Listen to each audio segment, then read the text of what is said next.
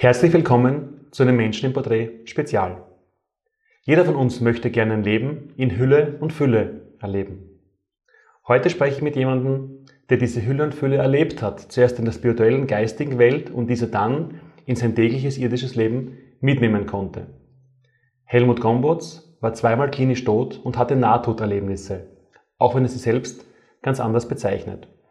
Helmut war bei uns bereits vor einiger Zeit in einem sehr ausführlichen Interview, mit dem er über 40.000 Zuseher bis zum heutigen Tag schon erreichen und berühren konnte. Link dazu auch unter diesem Video. Aufgrund der hunderten Anfragen zu diesem Gespräch, diesem Interview, hat er sich entschieden, ein Buch zu schreiben, das noch mehr in die Tiefe geht und noch mehr von seinen außergewöhnlichen Erlebnissen verrät. Heute auch mehr darüber, über sein Buch. Lächeln die Toten über uns? Ich freue mich sehr auf dieses Gespräch mit Helmut. Danke, dass du da bist. Herzlich willkommen. Freut mich. Ich habe dieses Buch gelesen. Ähm, Im Endeffekt, ich habe es eigentlich verschlungen und das war irgendwie auch für mich so ein Problem, weil ich konnte es beim Lesen nicht aus der Hand geben. Es hat mich gefesselt und gepackt von der ersten bis zur letzten Seite. Aber es ist genau ein Buch, das man eben nicht so wie einen Roman verschlingen kann, sondern der auch sich setzen muss, der sickern muss, weil er einfach so tief und so inspirierend auch ist. Und halt bleiben wir ein bisschen über dieses Buch auch sprechen gemeinsam und du wirst einiges auch verraten, hoffentlich unseren Zusehern darüber. Ähm, allein schon der Titel mein erster Gedanke war, lächeln die Toten über uns. Wie meint es der Helmut? Wie meinst du das, lächeln die Toten über uns? Ich werde es wieder auf ein irdisches Beispiel äh, zurückführen. Jeder kennt noch den Mondflug, äh, wie die Astronauten hochgeflogen sind und das erste Mal die Weltkugel von ihrer Kapsel aus gesehen haben und Gänsehaut gekriegt haben, weil sie den Planeten, auf dem sie leben, gesehen haben und nur sie konnten das Treiben nicht sehen, was da unten abgeht, weil es zu weit weg ist. Und ich hatte das Glück, äh, mit damals in dem äh, Zustand nah am Leben, sage ich, weil ich war nie hellwacher als in der Phase. Und ich habe einmal gesagt, ich hatte richtige Augen wie eine Fliege mit diesen tausend Facetten. Ich habe rundum gesehen, aber nicht mit dem irdischen Auge, sondern mit dem geistigen. Und da konnte ich eben mich auf die Erdkugel zuzoomen und konnte entdecken, was da abgeht. Das habe ich in meinem ersten Interview auch beschrieben. Es ist ein Drama, es ist ein Schauspiel, es ist ein, ein Science-Fiction, ja, Mord und Totschlag, alles passiert gleichzeitig und dann fragt man sich, warum, wieso. Und jetzt kommt die Frage, warum lächeln die Toten über uns? Ich war ja tot und es war nur mein, mein, mein Bewusstsein da oben und ich habe so viele andere Bewusstseinszustände äh, äh, um mich herum gespürt, nicht gesehen. Sie waren nicht greifbar. Und wir alle hatten ein müdes Lächeln wie eine Mutter, die, wenn das Kind sagt, was es alles möchte und will, was es vorhat, und die Mutter beruhigt das Kind, schau, du bist noch so jung, ich werde dich beschützen, dass du alles, was du wünschst, dir wünscht, auch erreichen kannst. Aber sie belächelt den Jungen nicht bösartig, sondern in Güte, dass sie sagt, ach, du hast noch so viel Zeit, du kannst nicht alles gleich verstehen. Und deswegen dieses Lächeln ist keine Überheblichkeit, es ist ein gütiges Lächeln nach dem Motto, das komme ich wieder auf ein Bibelzitat von Jesus Christus, äh, Vater, vergib ihnen da unten, denn sie wissen nicht, was sie tun. Richtig heißt es, Vater, vergib ihnen, denn sie wissen nicht, welche Auswirkung ihr Tun und Handeln für die Zukunft haben wird. Das ist das Spannende dabei. So. Ich meine, der Untertitel dann meine Nahtoderlebnisse mit außergewöhnlichen Einblicken hinter die kosmischen Kulissen. Ja. Wir kommen dann nachher eher auch noch zu deinen konkreten Erlebnissen, etwas später dann. Ähm, aber eben auch da der, hier der Begriff Nahtoderlebnisse. Und ja. du hast gerade vorher jetzt aber so nah am Leben Erlebnisse ja. gesagt. Wie meinst du jetzt nah am Leben Erlebnisse? Weil alle reden von Nahtoderlebnissen oder viele. Warum Kann nennst du es anders? Wieder ein Beispiel aus dem irdischen Leben. Jeder von uns war schon mal verliebt. Und da kommt der Augenblick, wo wir ja, da spielen die Chemie und so weiter im Körper verrückt. Wir sehen auch alles rosarot. Das stimmt. Durch die Atmung passiert Folgendes, dass ein erhöhter Sauerstoffgehalt, Lebenskraft, Prana im Blut sich bewegt und die Menschen überglücklich sind. Und ich wurde auch gefragt, ja, da oben der Ewigkeit, äh, ist das nicht langweilig? Bitte jeder, der mal verliebt war, soll sich erinnern, aber einen Augenblick Langeweile empfunden hat, er konnte seinem Partner, seinem Geliebten nicht oft und nah genug sein und es gab kein Problem. Ob es geregnet hat, geschneit hat, ob es kalt oder warm war, die beiden Menschen waren zusammen. Intensivste äh, Lebenserfahrung. Also näher am Leben kann kein Mensch sein, als wenn er verliebt ist. Erinnerst du dich? Und ich frage die Zuschauer, ob sie sich erinnern, sollten sie öfter mal tun. Ja. Wobei, wenn du jetzt quasi so das Sterben oder das Nahtoderlebnis eigentlich als nah am Leben ja. ähm, beschreibst, Tod und Sterben sind ja generell, auch du in deinem Buch hast es auch erwähnt, Tabuthemen.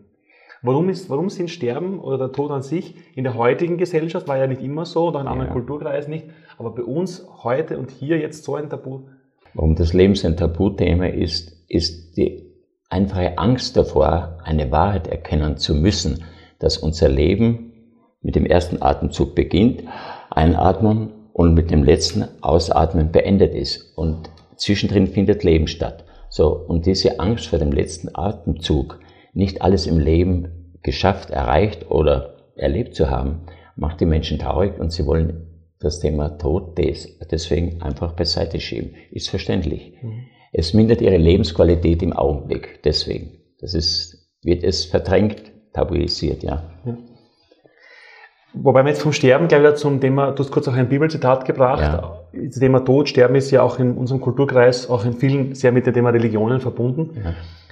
Ein sehr, sehr schöner Satz, es sind sehr viele schöne Sätze in deinen Büchern, aber mhm. einer, der mir, den ich auch gleich markiert und angestrichen habe, du hast geschrieben ähm, zum Thema Religion eben, das Herz aller Religionen ist allein die Religion des Herzens. Ja.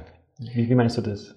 Wir wissen, egal welche Hautfarbe jeder, äh, die unterschiedlichen Menschen auf unterschiedlichen äh, Kontinenten haben, welche Farbe hat das Blut? Es ist immer rot. Und deswegen ist das Herz aller Religionen das Blut, das durch uns fließt, weil ohne den Blutkreislauf gibt es kein Leben. Also Leben ist Bewegung und Blutkreislauf ist auch Bewegung. Und wenn ein Mensch stirbt, was passiert? Der Blutkreislauf bricht zusammen und das ist der Punkt. Mhm. Jetzt hast du dann quasi gesagt, wenn der Mensch dann quasi stirbt und der Kreislauf endet, also der ja. körperliche Kreislauf, ähm, für diejenigen, die durch das erste Interview nicht gesehen haben, wo du ausführlich erzählst ja. über deine Reise in den Kosmos, kannst du noch mal heute uns kurz erzählen ähm, von einem von deinen beiden Erlebnissen? Das gravierende äh, Beispiel war für mich, als ich auf den Operationstisch gelegt wurde, als Zwölfjähriger, und der war eiskalt, da habe ich gelebt und habe die Kälte empfunden dann bekam ich eben diese Äthertropfen und zu viel von dem Ganzen. Und bei dem einen Atemzug, als ich äh, äh mit dem Atem wegblieb, bin ich abgeschossen wie eine Rakete, ich kann es nur so sagen, und bin oben dann in irgendeinem Raum, nicht beschreibbar, in einer dunklen Masse gelandet. Und als ich lang genug da drinnen war, kam der Augenblick, wo das ganze Dunkle hell wurde. Also wie in den sogenannten Nahtoderlebnissen beschrieben wird, die Menschen gehen immer durch einen Tunnel, habe ich nicht erlebt. Ich bin einfach in eine volle Masse äh, reingekommen und das Ganze habe ich als äh, eine große Einheit und Ganzheit empfunden, wo alles da war, was es gibt und alles da war, was es noch nicht gibt. Da bin ich auch schon gefragt worden, wie, wie kann alles da sein, was es gibt und was es nicht gibt. Und da ist eben die kryptische Aussage, was es noch nicht gibt. So wie da in der Bibel einiges mit einigen äh, fehlenden Worten äh, äh, mystisch äh, gemacht, damit der Mensch anfängt, selbst nachzudenken und sich selbst eine Antwort gibt. Du hast ja auch, kannst du noch ein Bild, Bild beschreiben quasi? Wie schon vorhin erwähnt, bin ich in ein, wie eine Rakete abgeschossen und in einem dunklen Schwarz, in einer Masse unbeschreiblich verschwunden. Und das Schöne ist, mich gab es nicht mehr. Also es gab keinen Helmut, kein Körperbewusstsein, nichts. Es war nur eine, eine rein geistige Stimmung da, vergleichbar mit äh, einer telepathischen Wahrnehmung. Ja?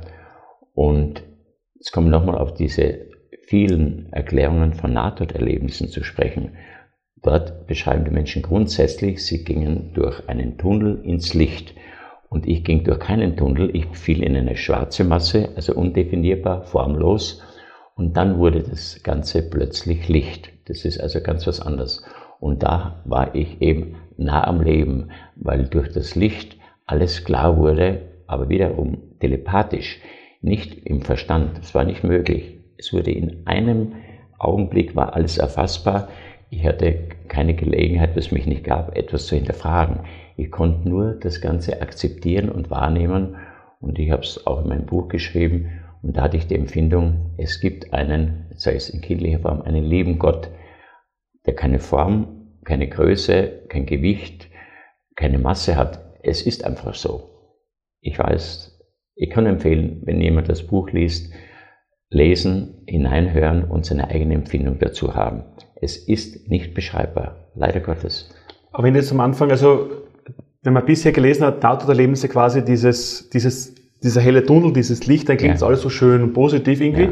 Jetzt erzählst du von einer dunklen Masse, da denke ich beim Zuhören, jetzt frage ich mich, hast du da Angst empfunden oder war das irgendwie ängstigend oder gibt es da eine, ein, gab's, gab's ein Gefühl in dem Moment?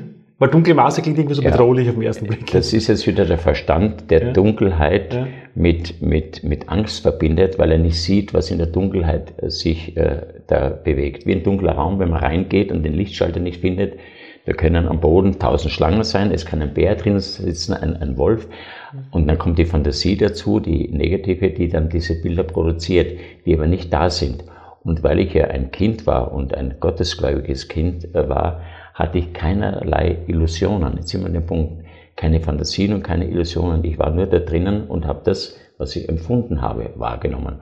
Und das ist das wunderbar Schöne dabei. Du hast das Wort Ganzheit kommt bei dir öfter ja. vor, auch in dem Buch. Jetzt ist Ganzheit so ein Begriff, den man jetzt eben mit dem Verstand versucht, ein bisschen so ja, zu verstehen. Aber in dem Moment jetzt, in deiner, in deinem, ja. in deiner Erfahrung, in deinem Erlebnis, wie kann man da Ganzheit sich vorstellen? Ja, diese Ganzheit ist äh, für mich so empfindbar gewesen, dass ich in einer großen Einheit ein Teil des Ganzen war. Ich war nicht losgelöst, ich war weder einsam noch sonst was, sondern ich war ein Teil des Ganzen und das Ganze kann ja nur eine Einheit sein. Denk an einen Kuchen, einen runden Kuchen, das ist das Ganze und wenn ich jetzt ein, dort ein Stück rausschneide, habe ich einen Teil des Ganzen. Und jetzt sage ich, ich kann wie ein Kuchenstück da nach oben hin und habe mich da in die Torte wieder eingefügt und dann war das Ganze wieder ganz als Einheit. Ich glaube, so lässt sich das auch verstehen. Ja. Mhm. Ein Satz, der für mich auch in dem Buch sehr berührend war, ähm, ist die Aussage, es gab in diesem Moment kein Wollen, kein Hoffen und kein Bangen. Ja. Das klingt jetzt auch sehr poetisch, aber wie kann man sich das Ja, wenn vorstellen? es wie gesagt, mich gab es nicht mehr, dass ich mit seinen Vorstellungen, mit den Vergleichen, mit dem Abschätzen, mit, mit, dass ich will ja immer bemessen, bewerten. Und wenn kein Ich da ist, kann kein Wollen da sein, kein Wünschen, kein Hoffen, auch keine Angst und kein Glücksgefühl. Es ist einfach neutral. Und das ist, ich weiß, bitte lest das Buch, dann wird vieles klar, ja. Nach deinen Erlebnissen quasi, als du da zurück ins, ins irdische Leben, nehmen wir es einmal so gekommen bist, was war danach so deine größte Herausforderung? Meine größte Herausforderung ist, war teilweise erschreckend. Ich konnte mit niemandem darüber sprechen, weil ich hatte das Gefühl, ich spinne. Aber gut, das ging vielen so. Und als junger Bub, ja, was sollte ich erzählen? Ich galt ja damals auch schon als altklug, weil ich so, solche Anwandlungen hatte. Und ich konnte mich, nie, mich niemandem anvertrauen. Es war die Nachkriegszeit, die Menschen hatten endlich wieder was zu beißen und da konnte man nicht anfangen mit NATO. Damals gab es den Begriff NATO, der leben sie auch nicht. Und ich war ja nah am Leben. Und ich war so lebendig und so glücklich, dass für viele Menschen das nicht fassbar ist. Der Junge lächelt immer. Ich habe ein, ein Foto drinnen im Buch. Meine Mama hatte, weil ich blond war, so eine Tolle gemacht und ich hatte strahlend blaue Augen und ich weiß, meine Mama hat erzählt, wenn wir spazieren gingen, blieben die Leute stehen, wollten mir in die Augen gucken und wollten mir was Gutes tun, haben der Mama dann ein, zwei Schilling gegeben für ein Eis oder Schokolade. Hochinteressant. Also mein Leben ist in eine positive Richtung gegangen. Ich hatte die Zusammenhänge erkannt, aber es war nicht aussprechbar. Ich war, wenn du so willst, ein IT, gibt es diese, diese ich war einer aus dem Kosmos, ja. Freak. Ja, irgendwas in der Richtung. Nicht definierbar, ne? Klar. Ja. Eine Frage, die, die, mir jetzt noch gekommen ist, während du da erzählst, ähm, gab es, weil manche erzählen ja darüber, ähm, wie war das bei dir, als du quasi ähm, diese Erfahrung gemacht hast, gab es da einen Moment, wo du dich bewusst entschieden hast, ob du zurückkehrst oder bist du einfach zurückgeworfen oder ge, ge, ja. ge, wie immer quasi ja. ins, Leben, in den Körper zurück? Oder hast du das bewusst irgendwie? Ja, es war der Augenblick, von dem ich erzählte vorhin, als die Astronauten da oben waren und die Erde gesehen haben. So ist es mir passiert. aus, aus der dunklen Masse stieg ich auf einmal als Stern auf. Ich, ich war ein Stern und auf einmal sah ich andere Sterne auch. Und der Stern konnte offensichtlich sehen und da habe ich die Weltkugel gesehen und da hatte ich das Gefühl, es gibt mich jetzt als Stern und als Stern möchte gern wieder da unten sein und diese Menschen über ihre Unwissenheit äh, nicht aufklären. Das ist, klingt überheblich. Ich war ja ein Kind. Ich habe nur begriffen, ich möchte die Nächstenliebe leben. Das ist das beste Beispiel. Ich war gutmütig, habe viele Beispiele und es gibt, gab Menschen, die meine Gutmütigkeit als Dummheit ausgelegt haben. Dabei wussten sie nicht, wenn sie mir Aufgaben übertragen hatten, die ich bereitwillig übernommen hatte, dass ich dabei gelernt, lernen konnte. Und sie dachten, sie können mich ausnutzen. Also hochinteressant. Da meint einer, er kann mich einteilen zur Arbeit, damit er sich schonen kann. Dabei ertüchtige ich meinen Körper und meinen Geist und er verdummt langsam. Genau so ist es. Also herausfordernd war die Rückkehr quasi ins, ins Leben für dich, hast du es, erzählt? Es war eine Empfindung. Ich kann nicht sagen, dass es ein Wunsch war. Ich wusste, ich, das war wieder da, ich muss da unten etwas tun. Es ist meine, Auf, meine Lebensaufgabe, so wird es empfunden. Wie hat sich dann dein Alltag, du warst damals ja noch Kind, du warst damals wie alt? Zwölf Jahre. Zwölf Jahre. Wie hat dann quasi jetzt sich als Zwölfjähriger für dich dein Alltag irgendwie verändert dadurch auch? Oder dein ja, mein Alltag war hochinteressant. Ich war immer fröhlich und habe Dinge gesehen und über Dinge gesprochen, die die anderen Menschen nicht sehen konnten und darüber nicht sprechen konnten. Es ist immer das gleiche Prinzip.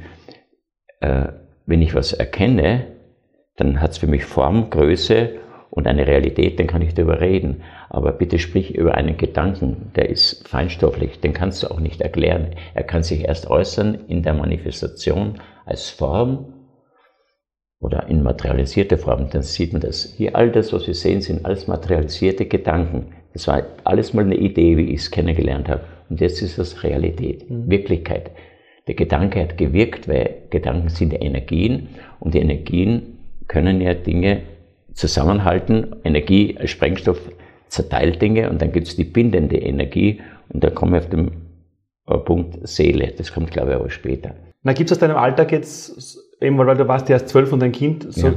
Erinnerungen an konkrete Momente, wo du sagst, das war irgendwie für dich jetzt dann auch nach diesen Erlebnissen einfach anders, ja. prägend, deinen dein Alltag verändern? Ja, es war noch im Krankenhaus, äh, als ich da lange Zeit war im Kinderspital, ging ich nachts, ohne dass Schwestern es wussten, in den Keller runter, da waren Kühlschränke und da waren äh, Kinder ab eingekühlt, tot. Ich habe mir die alle angeschaut und ich hatte nur das Gefühl, die schlafen alle. Jetzt kommen wir auf den Punkt, äh, Schlafen ist ja auch eine Art von Tod. Ich kann ich ein Beispiel bringen. Wir legen uns am Abend ins Bett, sind müde, schlafen ein. Dann irgendwann ist das Bewusstsein weg und das Interessante ist, wir wissen nicht, dass es uns gibt, dass dieser Körper da im Bett liegt, aber wir träumen und selbst wenn wir dann träumen, wissen wir nicht, dass der Körper da unten liegt. Das ist ja das Faszinosum dabei, dass es gibt uns und wir und trotzdem gibt es uns nicht, weil wir es nicht wissen. Das ist die Beantwortung der Frage, die du glaube ich schon hattest. Was heißt das? Mich gab es und mich gab es nicht. Das findet bei jedem Menschen statt, in jeder Nacht. Es gibt ihn äh, physisch im Körper, aber der Geist oder die Seele ist ja unterwegs im Traumland und der Mensch weiß nicht, dass es ihn gibt. Es ist ein, ein scheinbar widersinniger, äh, widersinnige Aussage, aber mit dem Beispiel, glaube ich, ist mhm. es nachvollziehbar. Du hast mir vor dem Interview kurz erzählt, dass du gerade jetzt auch einen, einen jemanden begleitest oder begleitet hast quasi ja. beim Sterben oder noch nicht, ja. je nachdem. Was kannst du jetzt jemanden, der selbst Angst vom Tod hat, quasi, ja. was, oder was wäre deine Botschaft an jemanden, der ja. sagt, okay, das klingt alles nett und schön, das Buch, aber ich habe einfach Angst vorm Sterben, was ja jeder irgendwie auch natürlich in ja. sich hat. Angst was können wir dem sagen? Sterben ist, ist eine, eine irdische Angst, die keine Berechtigung hat, weil ich habe auf der Rückseite des Buches geschrieben, äh, mir ist klar geworden, dass das Leben eine Illusion ist, der Tod eine Illusion ist, weil ich war ja nah am Leben. Und wenn der Tod schon eine Illusion ist, dann ist das Leben ja auch zum Teil eine Illusion. Ist ja nur die andere Seite der Medaille. Klingt auch wieder sehr philosophisch, aber ist nachvollziehbar. Das eine bedingt das andere. Und warum die Menschen vom Tod Angst haben, habe ich schon vorher erwähnt, äh, weil sie das Gefühl haben, sie haben noch nicht alles erlebt. Es ist eine egoistische Angelegenheit. war, wie im ersten Interview gesagt habe, der Mensch rackert, arbeitet, manche betrügen und morden, um materielle Güter zu erreichen. Und dann am Sterbebett können sie es nicht mitnehmen, sie müssen es loslassen. Die leiden Qualen. Und äh, ich habe jetzt eine alte Bekannte, die ist äh, 87 Jahre alt, die wollte mich nochmal sehen, bevor sie stirbt. Die liegt im Bruck oben in einem äh, Krankenhaus oder Altenheim heißt das. Und die wollte mich und meinen Bruder nochmal sehen. Wir sind da hingefahren. Ihr Mann ist vor elf Jahren verstorben der, und ihr, das Bild hängt im Zimmer an der Wand. Und dann habe ich gesagt, Gitti, äh, sie will sterben, aber die Ärzte lassen sie nicht sterben. Sagt sie, keiner hilft mir, es, das Leben macht für mich keinen Sinn mehr. Ich lebe nur vom Morphium. Drei Tage vorher hatten sie die fünf Zehen amputiert, weil sie schwarz waren. Ja, ich habe mir das sogar angeschaut, weil es mich interessiert hat. Und ich habe da ganz normal drüber gesprochen, weil als Heilpraktiker habe ich da keine Berührungsängste. Ist auch wieder aus meinen, aus meinen Erlebnissen da oben, das habe ich das geerbt, dass die Angst weg war. Es gab immer mal Bedenken im Leben, aber nicht die Angst und schon gar nicht vor dem Sterben. Und da habe ich der Gitti gesagt, Gitti, äh, du brauchst nicht sterben. Du brauchst, du brauchst dir nur sagen, und da habe ich mit ihr eine kurze Meditation gemacht, du möchtest deinen Kali wiedersehen, wieder treffen. Du gehst zu ihm, er ist schon im Licht. Und ich habe hunderte von Grabreden geschrieben. Da kam nicht einmal das Wort Tod oder Sterben vor.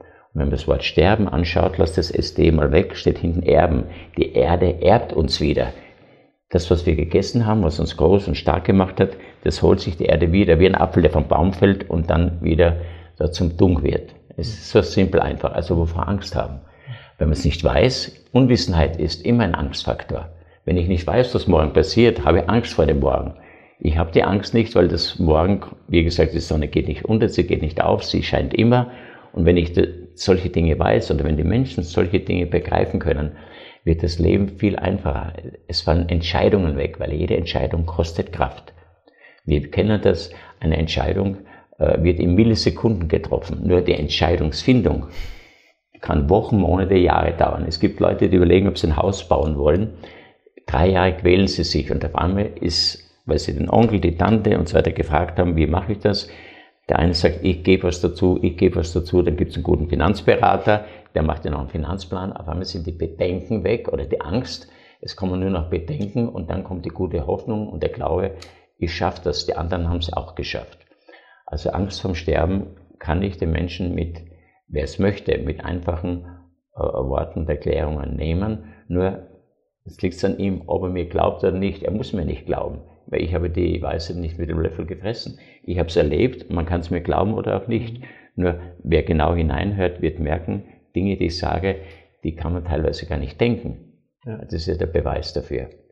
Jetzt gibt es auf der einen Seite sicherlich Menschen, die, egal welchen Alter, warum auch immer, aufgrund von Krankheit oder anderen Dingen einfach wirklich akut Angst vorm Tod, vorm Sterben haben. Ja. Und auf der anderen Seite vielleicht auch sicher auch viele, jetzt auch junge Menschen, die jetzt, okay, ich bin eh gesund, fit mein ganzes Leben vor mir, ja. aber ich habe in meinem Umfeld jetzt Menschen, die krank, ja. sterbenskrank oder schon sehr alt sind. Ja.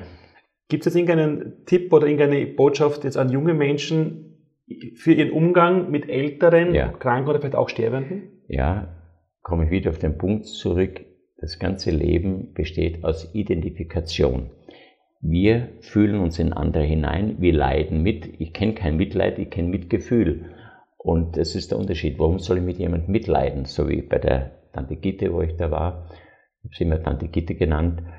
Die hat bei meiner Hochzeit noch das Ave Maria in der Kirche gesungen. Darüber haben wir gesprochen. Das war vor 52 Jahren. Und auch wieder so ein interessanter Punkt zu den Nahtoderlebnisgeschichten.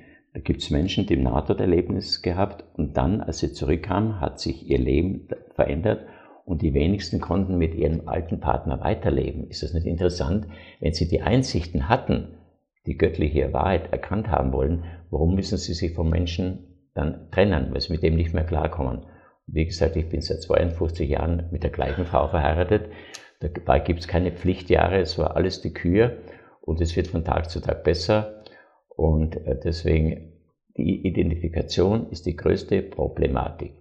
Der Arme kann sich mit dem Reichen nicht identifizieren, weil es nicht schafft, er hat mehr als er.